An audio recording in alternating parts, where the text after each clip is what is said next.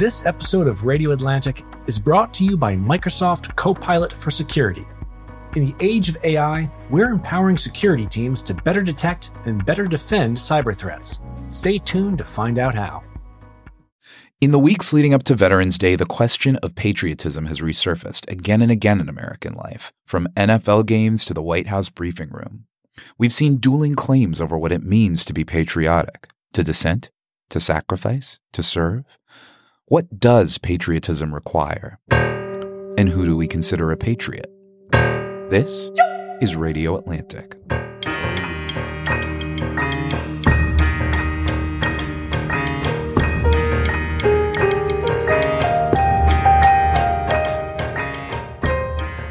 I'm Matt Thompson, executive editor of The Atlantic. The news has been filled in recent weeks with a host of questions about patriotism and sacrifice. This week, we wanted to talk about what it means to be patriotic, what it means to serve one's country, and how the two relate. In a moment, we'll be joined by my esteemed co hosts, Jeff and Alex. But first, I wanted to introduce our colleague, Krishnadev Calamur, staff writer for The Atlantic. Hey, Krishnadev. Hi, Matt. Along with Sigal Samuel, the Atlantic's global religion editor, you recently had a conversation with one of America's most famous Gold Star fathers, Khizr Khan, whose stirring speech at the 2016 Democratic National Convention brought him to national attention. Have you ever been to Arlington Cemetery? Go look at the graves of brave patriots who died defending United States of America you will see all faiths, genders, and ethnicities. You have sacrificed nothing and no one. His middle son Humayun was a U.S. Army captain who was killed in Iraq in 2004. While uh, Khizr Khan's speech at the Democratic Convention made him perhaps the most famous Gold Star parent in the country, his perspective on uh, patriotism and democracy comes in many ways by way of his upbringing in Pakistan, where he lived under martial law twice. He was born and raised there. Uh, Khan's just written a book. It's called An American Family, and he's talked about his early life in Pakistan, what prompted him to come to the U.S., uh, and of course his love for his for the U.S. Constitution and that speech at the DNC for which he's known. Excellent. Well, we are, as I said, going to discuss a little bit of the themes of that interview with Jeff and Alex in a minute. But first, let's hear a little bit of your conversation with Khizr Khan.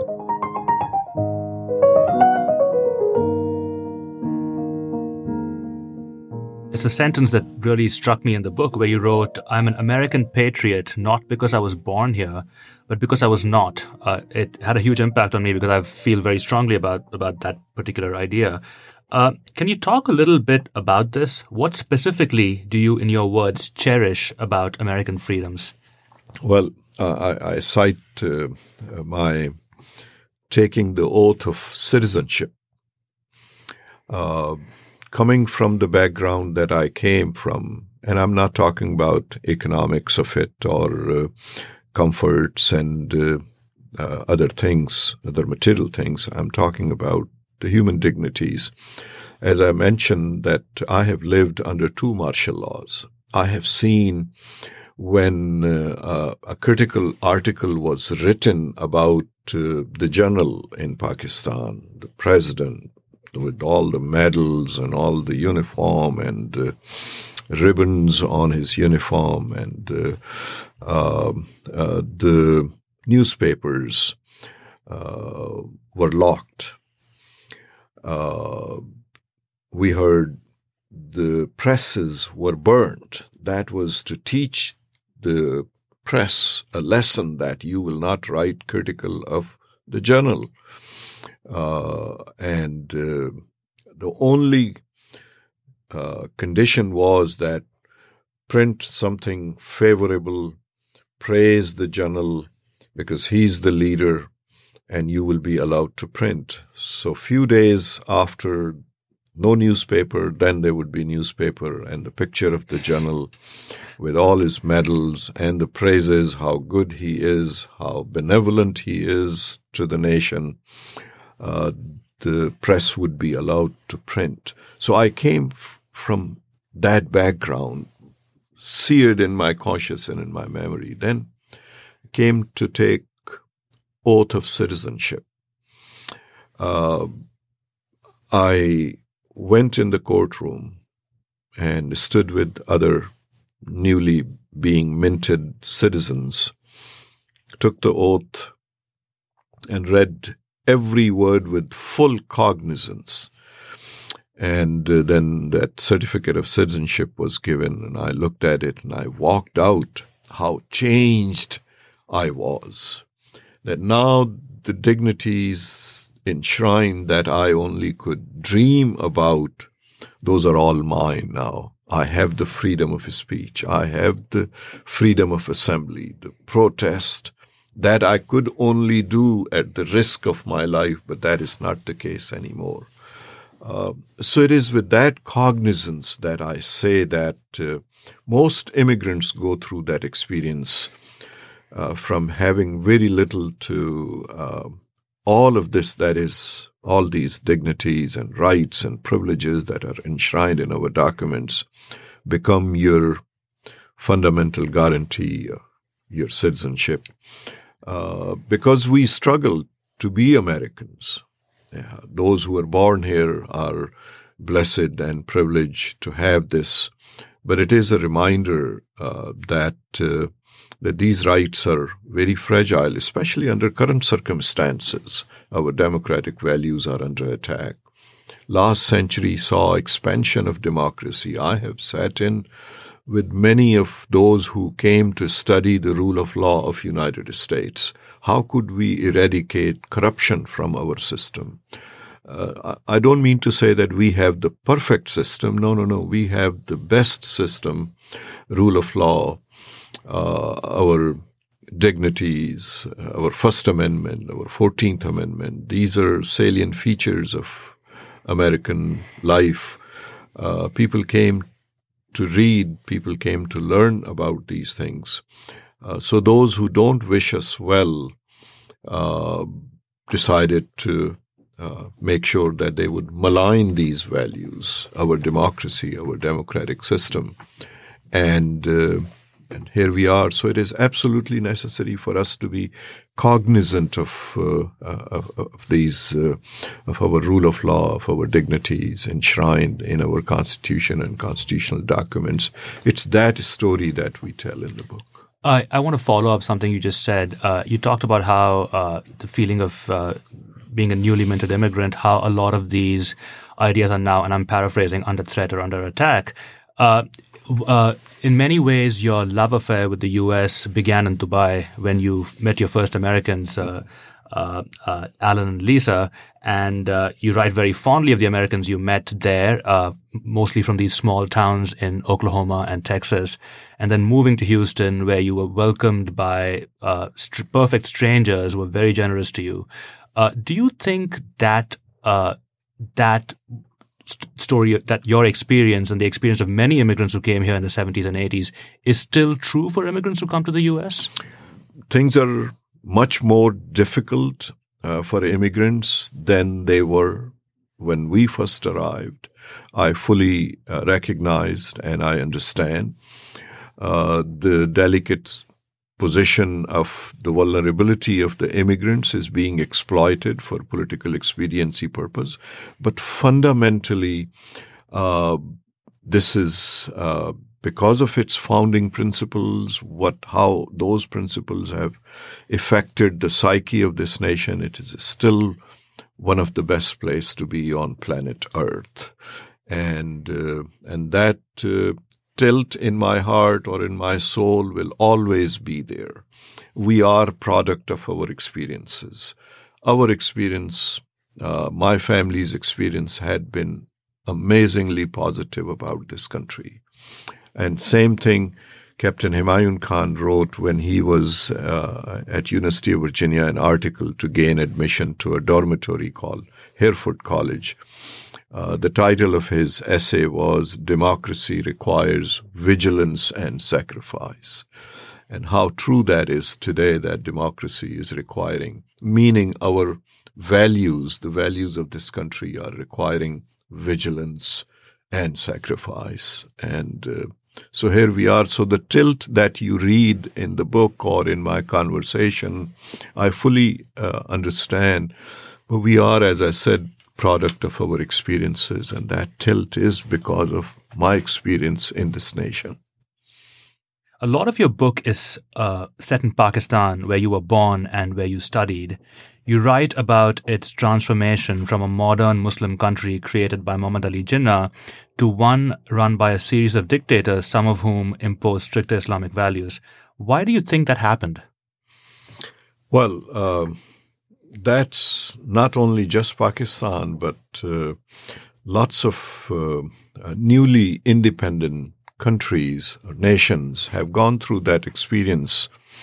Uh, probably the, I'm not an expert on world politics, but uh, what I understand is that whenever people are recently freed before they fully recognize the blessings of the freedom and independence, which is uh, participation in the political process, before they recognize that uh, there are uh, more resourceful, shrewd uh, politicians and authoritarians sitting there to take advantage of uh, that moment and to further their own agenda instead of agenda of the people. So lots of nations have gone through that uh, after independence, uh, dictators, martial laws, and uh, so it's a process of moving forward evolution, political evolution in the life of uh, people. Uh, if I can just do a follow up on that, uh, something you you you uh, talk about in your book as well. Uh, how do you think the U.S. compares with a lot of these uh, post-colonial countries in many ways, with regards to institutions versus rule of law, and in in our part of the world, in the subcontinent, as I I'm from India originally. Um, um, where the power of the individual seems to loom over uh, a nation. Yeah, uh, it's uh, India has done uh, much better than Pakistan has done, politically speaking. Um, uh, unfortunately, but it's as I mentioned, it's an evolution and process of realizing that in in democracy, in participatory democracy, where general public participates, uh, is uh, where the mankind is headed, where uh, rule of law, where basic rights and basic dignities are guaranteed in like America in founding documents or in our system of government. We are all moving in that direction. Some nations are way ahead, some are following throughout the world. But mankind, humanity is realizing that some uh, uh, dignities and basic rights uh, must be guaranteed by any form of government. Uh, and it is, it is that uh, uh, that we aspire, and that is why. And I narrate that my becoming an American in 1972, falling in love with our founding documents, is that we all aspire uh, as as human beings to have certain liberties, certain freedoms, certain rights, certain dignities in our life. I'm curious, you know, you mentioned progress, this notion of progress and the sense that America is sort of, you know, you said, why did America get there so early? Do you feel that, you know, humanity as a whole is, is progressing and America has somehow sort of got it right? Is it sort of ahead of other parts of the world in that progress narrative?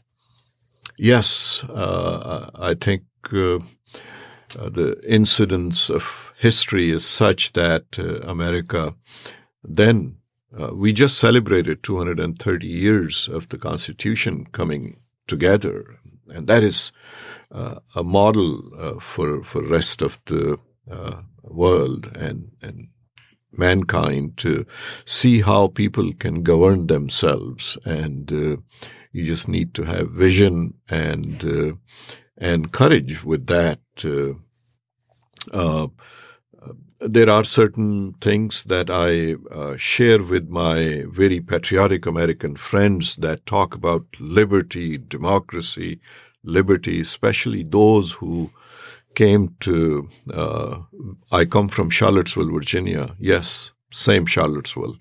Came to uh, harass us and in the name of liberty and freedom. And to them I say this think about what liberty is liberty without equality, because they came in the name of white supremacy to Charlottesville under the banner of liberty. Liberty without equality is just mere a word. In liberty, all participants are equal politically equal, socially equal, economically equal, and we are working towards that. So our liberty is not complete because we are still struggling towards those equalities. Uh, but I remind them that uh, that rethink what liberty, what freedom, what democracy is. Nationalism type of sentiments have brought uh, uh lots of trouble to mankind, and uh, I think it uh, it begins to separate us to an extent where we begin to exclude each other. I am not in favor of uh, any nationalism. Uh, there are uh, necessary identities where we are born, where we live, what name we have. Those things are, are fine, but when the nationalism is used to exclude others, to segregate, and then to take it to another level, meaning that this nation or this nationalism is better than the others, when we begin to do that, that is that just negates my understanding of uh, uh, of nationalism or patriotism, or uh, when it begins to uh, to segregate us with that level, then it is something that I disagree with. Uh, I have a un- slightly unrelated question. Uh, obviously, your son, Captain Humayun Khan, uh, died in, uh, was killed in Iraq in 20, uh, 2004. Uh, and you write about how you were opposed to the Iraq war and the conversations you had with him about them, not because you're a pacifist, but because you know the history of the Middle East and the conflict between Sunnis and Shia and fear that the war would unleash that rivalry. Ultimately, of course, that's what happened. Uh, what do you think we should keep in mind as the U.S. becomes more involved in countries in the Middle East and beyond? Yeah, it requires uh, thorough understanding. This country has resources, and there are uh, knowledgeable people among us that can advise us better that uh, certain parts of the world require restraint. Certain parts of the world and certain controversies require a restrained role, and uh, uh, deterrence serves much better than uh, being flamboyant. You obviously came to prominence after the DNC uh, Democratic Presidential Convention speech, uh, and many pr- people probably assume that you are a Democrat, but in the book, you write very fondly about President Reagan and his idea of the shining city on the hill. Do you see yourself as belonging to any one party? No, no. I, I, I, I have voted both ways, Republican and and Democrats, and I continue to admire Repub- uh, uh, uh, President Reagan's uh, that farewell speech where he calls America as uh, uh, shining city on. But I, what touches my heart when he said that city has wall, that wall has doors open to those who come with heart and courage. He's talking about us immigrants coming here. The spirit of immigration is so powerful. People say that uh, that uh, uh, this is country of immigrants. Not at all. This is country of spirit of immigrants, spirit of immigration, which is to make your life better and make life of your generation better, your community better. So it is that that uh, I belong to. I belong to uh, anyone that uh, uh, is for the good of this country. So I have voted Republican, I have voted Democrat. You mentioned this sentiment that democracy requires constant vigilance. Uh, what other forms of vigilance would you hope uh, your fellow Americans would sort of adopt over the next few years? On 7th of November, take the time, go stand in line, regardless of weather, regardless of how cold it is. There is sacredness in that moment when uh, when uh, uh, individual citizen stands up and say, "I am going to go and vote today," regardless of for whom you vote. That choice is always there. Republican, Democrats, Independent, participate because with participation you are uh, strengthening the democracy and the democratic values. Without participation, democracy becomes vulnerable. Realize that you're participating to strengthen your rule of law, basic values, basic fundamental values that the rest of mankind wishes to have. You have it. It is your obligation to defend these values. So there is a sacredness, in my opinion, uh, in participation in our democratic system. Uh, thank you, Mr. Khan. Appreciate you being here. Yeah, thank it was you. a pleasure meeting you and hearing your views. Thank you. Thank you very much.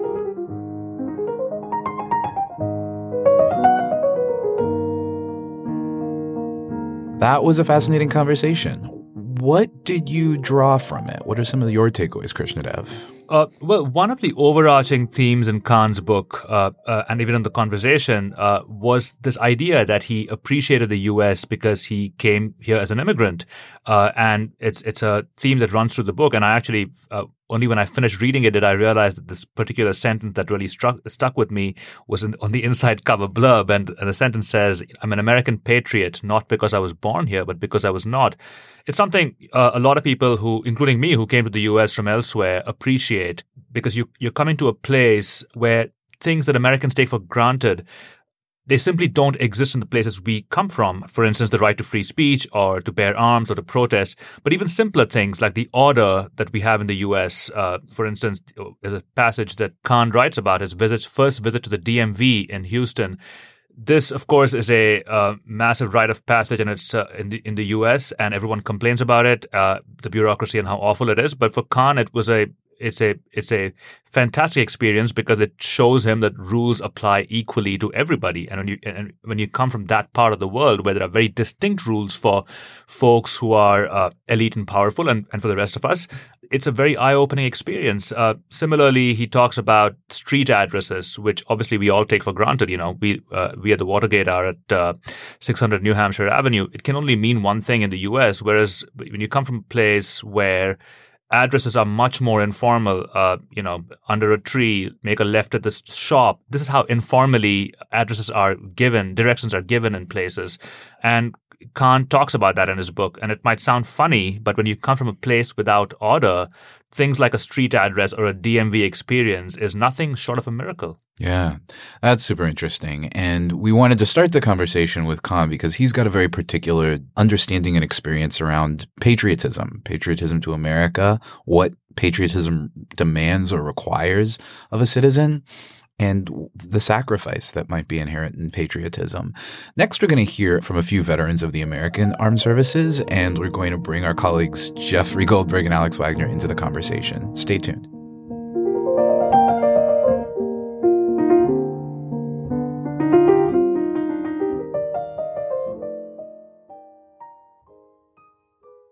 We're entering a new era of security. Cyber threats are escalating rapidly. And while tech alone can't eliminate every threat, it can empower security teams to quickly respond to incidents at scale. Microsoft is transforming the industry by innovating to arm teams with the resources necessary to outpace adversaries and operate at machine speed. Microsoft Copilot for Security, powered by generative AI, works alongside defenders. Stay tuned to learn more about Copilot's capabilities after the episode.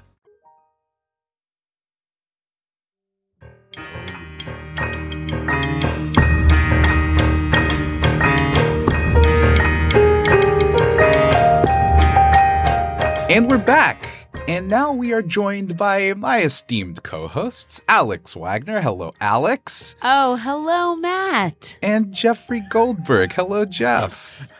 Hello. why why are you guys always so fake happy? We're thrilled to be together. No, and I- Jeff I- and I are in the same room, which we are. almost We're in New never York. happens. We're, yeah, Jeff, this is great. Why are you Yes. always so fake sad? I'm, I'm not. You know, actually, I'm an up with people kind of person. Um, I am, but I just it's a faux sophistication. I have to sort of seem like I have the weight of the world on my shoulders. And of course, Part of the Krishnadev. job requirement. It's part of the job. Krishnadev is still with us over here. Hello. Hello. Oh, hi, Krishnadev. Hi. Hi. Welcome to the podcast. Thank you. So, You're welcome. Uh, we just heard uh, Krishnadev's interview along with our colleague Sigal Samuel with Khizr Khan. And I reached out before this conversation to a few uh, veterans, um, uh, folks who had themselves served in various American engagements overseas. And I want to play you a couple of the things that they said um, to kick us off for this part of the conversation. I asked them about their feelings about nationalism, patriotism in the military. Here's a one clip from Army veteran Ella Misha. as a U.S. Army veteran, patriotism for me was very simple. It was to serve and protect and defend the United States of America as a soldier. And for me, my time in the military is always something that I'm going to be very proud of because what I witnessed in the military was um, people of different races and backgrounds and ethnicities working together for a single unified mission. This is something that I've yet to witness this level of co-working and cooperation in the civilian sector. And I'll play you one more. Here's John, who served for more than two decades in the Marine Corps. a veteran. I spent over 20 years in the Marine Corps with time in Iraq and Afghanistan.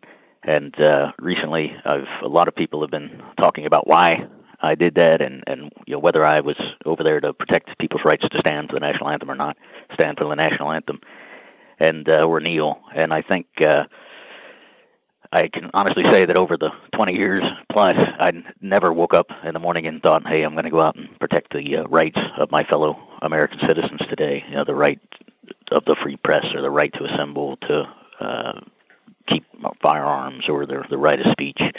And the reason I think is because I don't think that those rights have been threatened from without for a considerable uh, amount of time. You know, barring a, a man in the high castle sort of scenario, you know, World War II, you know, 75 years ago, maybe. Um, I'm from North Carolina, and uh, see bumper stickers every day that say, you know, if you can read this, thank a teacher, which I completely agree with. Uh, thank the world teachers, we should pay them more. But the second part says, if you can read it in English, thank a veteran. You know, don't uh, don't no need to thank me for that. I don't think I had a whole lot uh, to do with with that. I like that point. It's an interesting point. We always do that. We're protecting our rights at home, but I like that. He doesn't feel like they're under assault. I think that's fascinating. I, I, I disagree with his analysis, but it, it's a subtle analysis. The, the the point I would make is, and you know, where uh, Alex and I are sitting in Manhattan, um, the week of uh, a terror attack, uh, apparently a lone wolf, but somebody who thinks he's in ISIS. Yeah.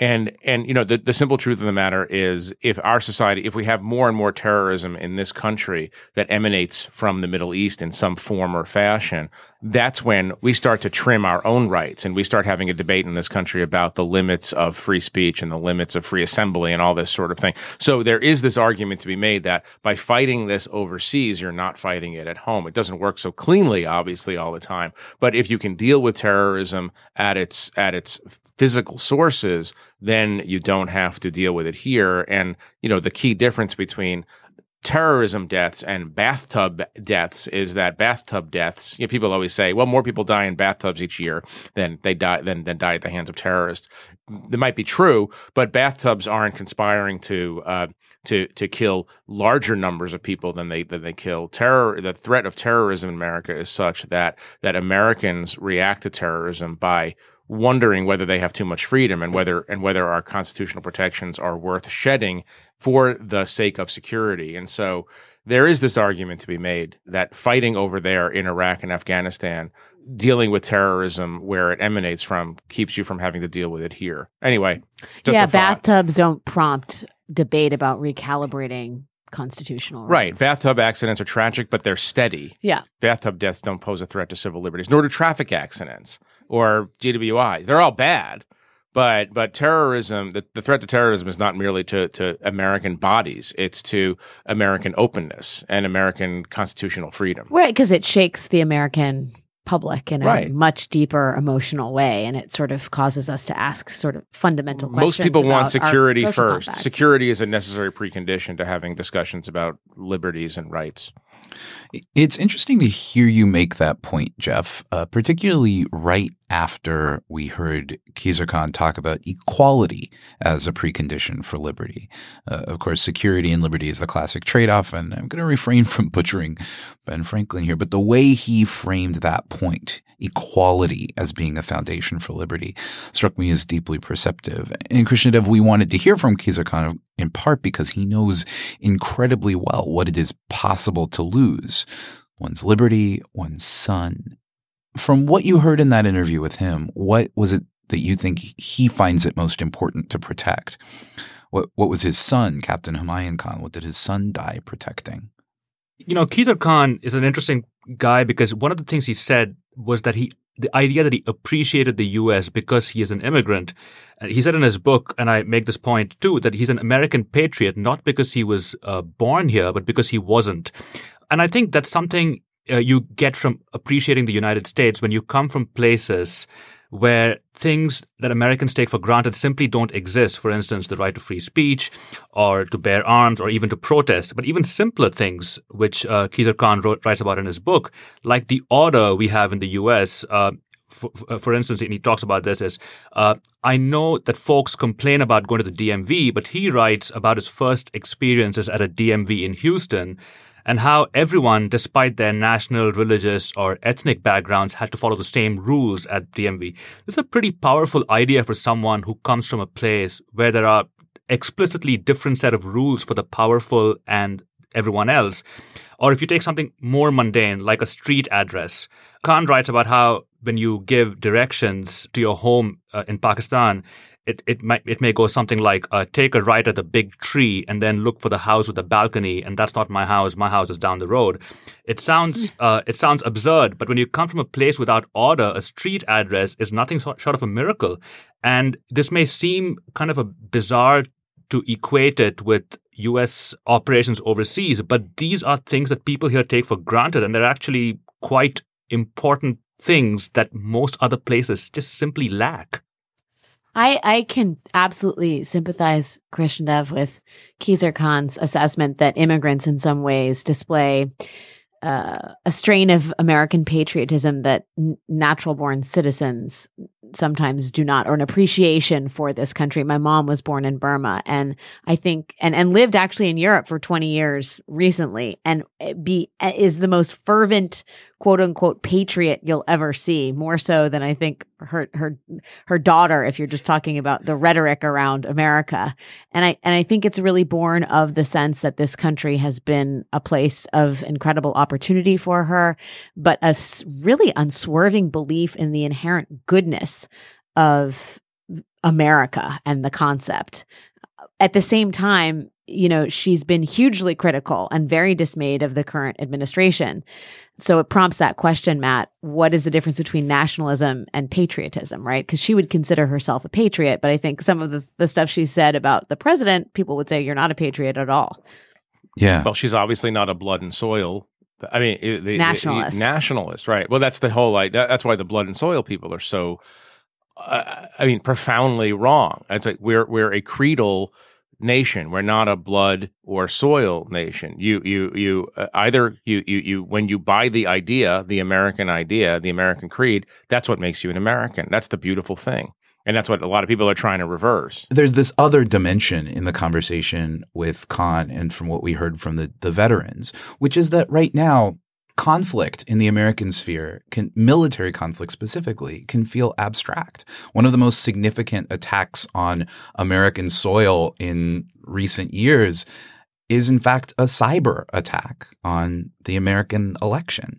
And given that, given the abstraction of conflict, I mean, you know, we heard um, from teachers. We did this call out to veterans, and one of the things that we heard, for example, was from teachers who made the point that uh, students nowadays do not see unlike the Vietnam War, say, students aren't seeing the images of of conflict, the toll of conflict on their televisions every night in their living rooms.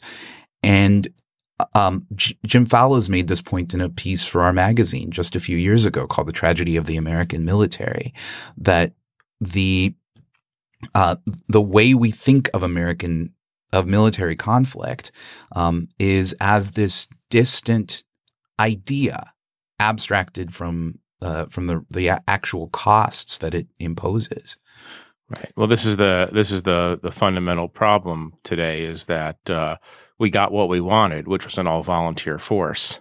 Right. Yeah. Uh, nobody's compelled to go to the military, which means that it becomes a uh, it becomes a caste in a way. It becomes a subsection of of a population, and uh, that's the reason we don't see war as much as we should because ninety nine percent. I mean, John Kelly, the chief of staff, the White House chief of staff, has some illegitimate complaints in the last uh, in the last round uh, of Trump drama, but he had some legitimate observations to be made. Talk a little One bit more of the that. country. Well, one percent of the country is doing the fighting for the other ninety nine percent, um, and that allows presidents. By the way, the volunteer force is a, is a good thing in many ways, but it's a bad thing in others. It allows presidents to have uh, to go to war without really the consent of the of, of of the people because the people are not at risk. I, I, I we've been talking about this idea about institutions that are meant to serve the American public writ large, but increasingly serve only a section of it. We talked about it in the context of public schools, and I think Jeff Jeff made news in my own personal world when he said, you know, private school is morally questionable if you're talking about this this compact that we've established. Yeah. Right? Yeah. Um, and I feel like the I military. didn't realize I made news in your yeah, in my world. in Yeah. your news feed. Mine too. I'm my with you, Alex. In my mind. And I feel like it's the same question here with the military, which is, you know, it's supposed to be all for one, one for all, but increasingly you have castes of children who go to public schools because they you know Right. aren't don't have the resources to go elsewhere and you have the haves and the have nots the division there and the same is true in large part in the military right And it's generational. I mean, look at John Kelly. His sons, one of whom was tragically killed, uh, his sons are the ones who take up the burden. Uh, Well, and so it gets passed down and it, Well, they become more and more isolated from the rest of us. Yeah, and I think it's also Kelly is making a sort of moral and ethical decision, and his sons were too. I'm going to serve my country, and I think that uh, e- though though they didn't necessarily need to, same is true for people of means who decide I'm going to send my child here because I think it's morally, ethically, and perhaps in some degree educationally the better option. Right. But it's a host of externalities that Right. that drive people to re-engage in public institutions, which is Right. not sort of the way it's supposed to be. Do you think that it, that John Kelly and other military leaders have too much power at this moment in the Trump administration? This has been a point that David Frum has made here on Radio Atlantic previously. far and away the most important bureaucracy in the United States government is the military. And one of the questions I, I worry about a lot is to what extent is the President of the United States now in the chain of command? How seriously do the military take his orders? Um, how autonomously are the military acting independent of his orders? And although I personally, and I suspect many people would be vastly cheered if James Mattis were president of the United States right now rather than Donald Trump, he's not. I think that there are a lot of people who would sort of look at, I mean, especially this week when we have the indictments unsealed and see the, uh, shall we say, checkered resumes or non existent resumes that uh, this administration was pulling from in terms of its hiring Paul Manafort, George Papadopoulos. Um, I love it when you say Papadopoulos, by the way. Yeah, Yeah. I just call him Papa. Papa Doc. Papa Dop. Papa Dop. Papa Dop. Papa Dop. Um, that, that there's a f- certain number of Americans that are happy to have him pull military personnel for the administration because they are qualified to hold public office, uh, in, at least insofar as they've been educated and pursued a sort of rigorous career path, Right. if you will. Well, A, the military is still the one institution that seems to pull well with the average American, in part because these are uh, go getting, barrel chested freedom fighter looking people in handsome uniforms who seem to be able to achieve things that, that other institutions Well, and have chosen to sac. I mean, let's be fair. And they have also and- and- chosen to serve their country in a way that most Americans yeah, and do most not. of, and right, right. So there's a, there's there's simultaneously great admiration for the choice, and very few people are making that choice. I mean, the interesting permutation on the in the moment is that you have a situation in the American government in which we have a group of generals who are protecting the United States from its president. That sounds not very American Mm. in a kind of way. I mean, I'm putting it in the most, you know, corrosively cynical way possible, but that's the way a lot of people feel about the current situation. Or in ordinary times, you wouldn't want Jim Mattis, recently retired as from from the Marines as a general, to be the civilian in charge of the Pentagon because he's actually not really a civilian in mentality. He spent most of his adult life in uniform.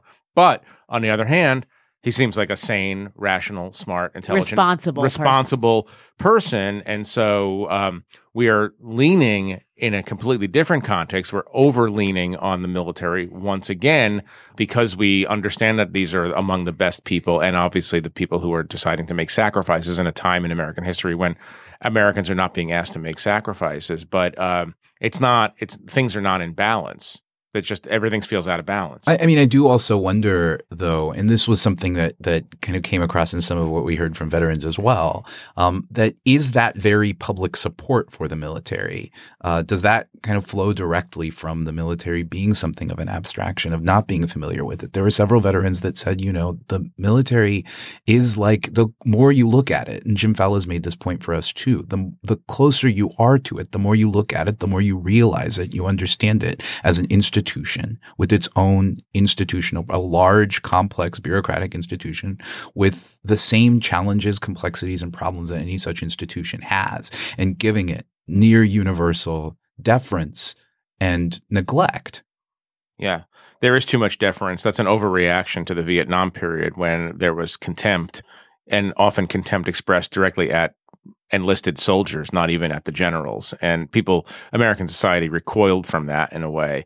And now we've gone probably a little bit too far. Well, and we have a pro- professional class of soldiers. It's sort of the out of sight, out of mind. It's I think our version of mea culpa is to afford the military a very long runway. In you mean we of- feel bad we about feel the fact bad. that they're doing this yeah, dirty they're work doing. for they're us? they're literally sacrifice. They're putting their lives on the line. So who are we?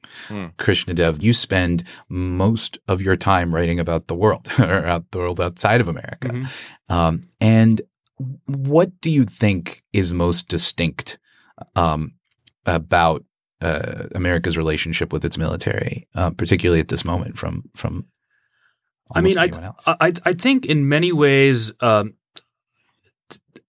because most of the Western world has um, has a professional military, I would actually argue that the relationship is very similar to how other countries view their military, in that I think it is very respectful and very deferential. Uh, and as Alex pointed out, you know, maybe there's some guilt in it in that we don't serve, but, but there's this large group of people who actually do serve and put their lives at risk.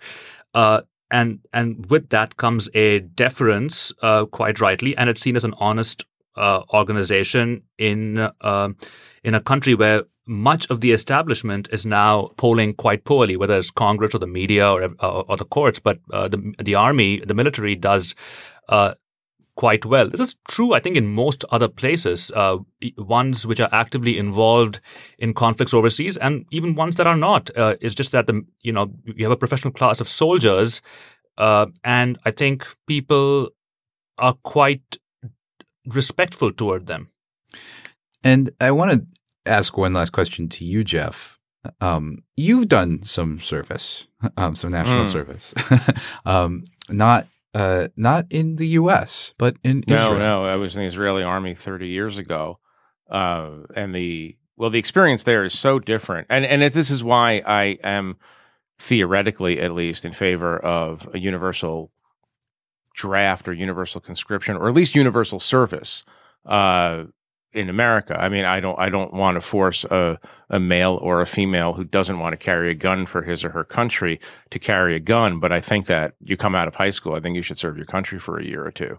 Yeah, whatever it is, fighting forest fires, digging ditches, teaching in schools, volunteering in hospitals.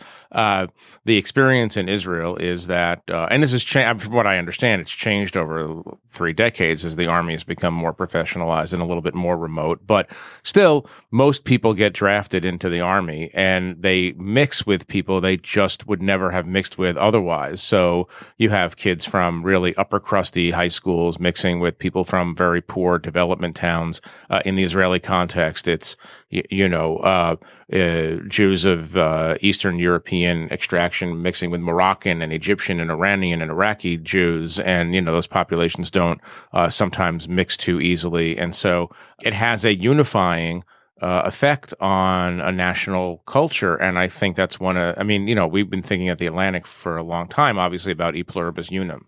You know, what is what is the thing that binds us about as opposed to the, you know, there's such an emphasis on the many now and not the one in in, in American culture. And uh, I wouldn't necessarily argue that this is the reason to do national service to sort of force people together. National service should be used to make the country a actually practically better place. But a side benefit is that um, you will have to be with people unlike you. Yeah. And once you get to meet somebody in 3D, not just across Facebook or social media, um, it becomes a little bit more difficult to hate them in the uh, when you when they're when they're real and in front of you. That's why it's so great to record this podcast with you in the same room, Jeff. Yeah, because we're just we can't hate each other anymore. Yeah, we can't hate yeah, each other anymore. because anymore. we've always yeah, it's always been rough for both of us. But that is that is that is exactly the spirit of that one veteran that we heard from earlier. She talked about co-working and cooperation in the military, and that experience uh, changes your worldview. Yeah, absolutely. With that, let us turn to our closing segment. Keepers. Jeff, Alex, Krishnadev, what have you heard, read, watched, experienced, listened to, you name it, recently that you do not want to forget? Krishnadev, why don't we start with you? Uh, I read this piece in the New York Sunday New York Times Sunday Review a couple of weeks ago by a writer called Asad Hussein. I believe he's Somali who lives in Kenya, and it it uh, detailed a road trip he took in Somalia in um, in territory that's controlled by Al Shabaab. It was a really fantastic piece, and it was very powerfully written. But it was also it also speaks, I think, a great deal to how difficult a task it is to even if we, militaries are successful in defeating terrorist organizations, how difficult it is to implement rule of law because Al Shabaab seems to have done that in the land it controls, according to this article. It was a very good piece. So I'm going to go next. John Green, uh, noted author, uh, YouTube personality, mensch person. He has been on a book tour for his book, um, Turtles All the Way Down, very well reviewed book, which uh, has been praised in part for making visceral, vivid, and understandable the experience of having obsessive compulsive disorder, um, of having OCD, which uh, John himself does. And the other day, so he's on this book tour and he took a moment. He does this video pairing with his brother Hank, um, who where they just send each other videos on YouTube. They say, "Good morning, Hank. Good morning, John," and they kind of exchange video letters to one another, and we all get to watch. And his thank you to his brother at the end of this episode taped from his book tour um, was just delightful. I want to play it really briefly. And while I do really love to tour and talk with people about the book, it's also a bit overwhelming. So, Hank, I hope you'll forgive this moment of sincerity, but watching you perform at your old high school last night, I kept thinking about how incredibly kind you've been to me the last few weeks. Like you're taking a month away from your family and your many jobs to be on tour with me. You turned your frickin' Twitter profile into actual turtles all the way down, and you've just been there for me so consistently in a way that frankly goes back to when you were a student at that high school. I am really lucky and really grateful. Thank you. It was a reminder to me of the simple importance of gratitude. Uh, he talks about it being overwhelming and being, you know, kind of flooded with all these folks. Um, and on the one hand, you know, he's very grateful for the amount of, of attention and respect that his book has drawn and the fact that people are willing to come see him and, and sit through a book reading and ask him to sign his book and be fans and all that. But he pauses just to thank his brother for being a great person. Um, and uh, it made me think about all the people in my life who I should, I should not forget to thank. All the people who make every single day a pleasure. It's such an elemental, basic thing, um, but it's easy, particularly in a chaotic and tumultuous moment, to forget. Thanks, Alex. How about you? Well, as long as we're talking about America, patriotism, and nationalism, I'm going to talk about America's greatest sport, which is baseball. All right. This is the week of the Fall Classic. Football's going down, right? Listen, I'm not going to go out there and get the hate mail, but my sport is baseball. It it is uh, it- foundational to the marriage that I'm in, and I will say that this week, Your husband was one of the thousand best baseball players in Chicago when he was in high school, wasn't in he? his neighborhood. in his I don't know. I, I won't impugn Sam's No, he was great good. reputation. He was a- he He's was a good. real. He's, He's a a ball contender. player. He's a contender. He's a ball player. But I'm reminded in these moments of division when we talk about how far apart we are, what an incredibly wonderful, beautiful Don DeLillo esque thing happens to this country when the Fall Classic is on the air. And the hmm. Dodgers Listen to you. and the Astros were incredibly well matched. Statistically, the two best matched teams ever to play in the World Series. And it, those seven games could not have come at a better week. Thank you, baseball. Amen to that. Um, I happened to be at a bar after a wedding um, with the most delightful 80 year old veteran of theater um, who uh, was reminiscing, Angela, who who'd spent much time reminiscing um, about being, for example, an understudy to Florence Henderson. And we happened to be at this bar um, when the World Series was playing after the wedding was over. And I was so pleasantly delighted to find Angela just geeking out to the World Series. Um, uh, Dodgers versus Astros was on, and she was like, um, if the Dodgers win, I'm burning the whole thing down. It's so great. No spoiler alerts here. No spoiler alerts. no spoiler alerts. Jeff, what do you want to keep? uh, Ken Burns's and Lynn Novick's documentary uh, on on the Vietnam War. I just want to bring this back to our conversation. There's a moment in there in, in which uh, the, the, the, some film of Jane Fonda and her visit to North Vietnam, where she's actually with the North Vietnamese army and she's calling for the trial and possible execution of American POWs. I we all know about Jane Fonda and her little adventure in North Vietnam, uh, but I I never saw such uh, I never saw that film. And I, I asked Ken Burns about it. I said I, I don't remember ever seeing that, and he said that's because we've just unearthed this particular bit of film, and it really it's really uh, striking how how vitriolic she is toward uh, American POWs, and it reminds me that the country is actually in a better place now than we were in Vietnam. This is a constant Preach.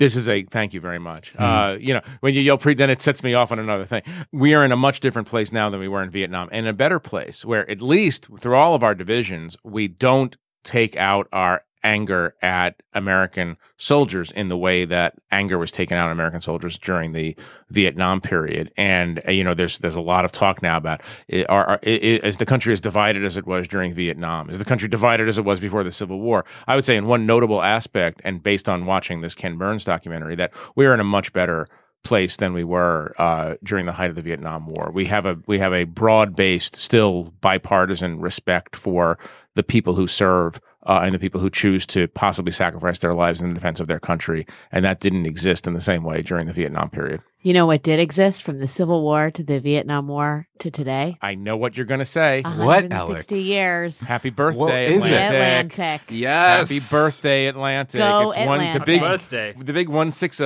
Looking better than ever. Right, doesn't look a day over 154. it is so true. It is so true. it's our oh, birthday. Long It's may she exciting. wave. Here's to the next 160. Yeah, I wish we Oh. had a. I wish we had a Jon Batiste song uh, to Oh, play us hmm, out a very patriotic note. tune that we know could what? use to celebrate that. I may be able to grant that wish, Jeff. I think we can do it. As always, it has been a pleasure. Krishnadev, thank you so much for joining us. You're welcome. Jeff and Alex, catch you again soon. Catch you soon.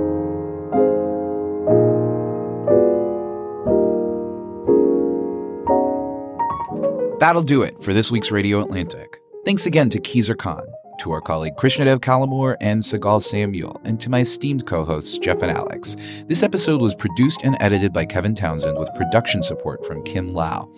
Thanks to Paul Ruest and Argot Studios for engineering support, and as always to the one and only Jon Batiste, creator of our theme. We've got a special treat this week after these credits conclude the trailer to our newest podcast, The Atlantic Interview, which debuts November 8th. As always, please look for us at facebook.com slash radio Atlantic and theatlantic.com slash radio. And if you like what you're hearing, please don't forget to rate and review us in Apple Podcasts and subscribe in your preferred podcast app. You'll find detailed show notes linked from the episode description. And now, stay tuned for a special preview of our newest show.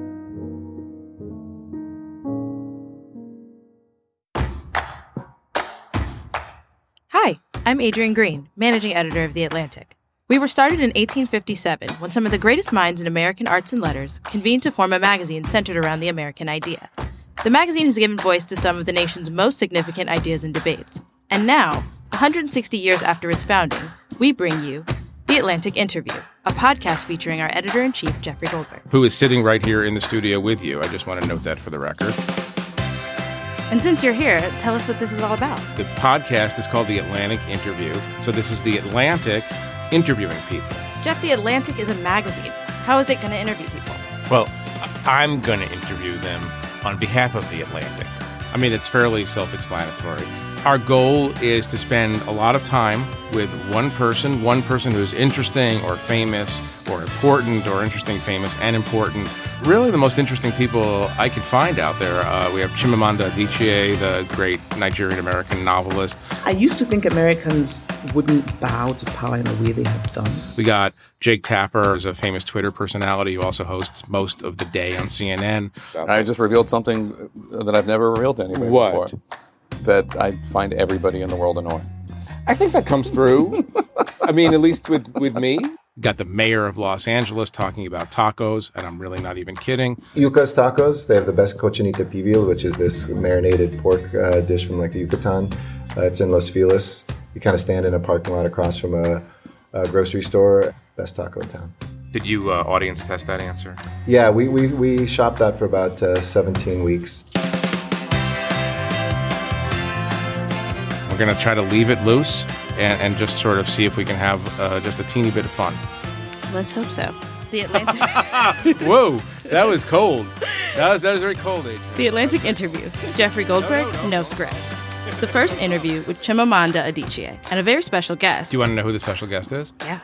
Uh, I can't really tell you, but it rhymes with Shmanahisi Schmotes. Well, Shmanahisi Schmotes hits your favorite podcast app on November 8th. This episode of Radio Atlantic is brought to you by Microsoft Copilot for Security.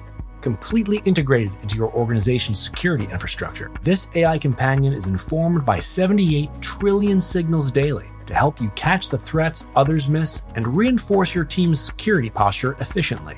It synthesizes data from numerous sources and can analyze 500 lines of code in under a minute to put critical guidance at defenders' fingertips. It helps teams detect threats and take action in minutes instead of hours or days, which can reduce attack investigation time by up to 40%. Copilot also serves as a key second pair of eyes, upskilling junior analysts with advanced capabilities, which frees up senior staff to focus on strategic priorities, all while safeguarding your data privacy. Learn more at Microsoft.com slash Copilot for security.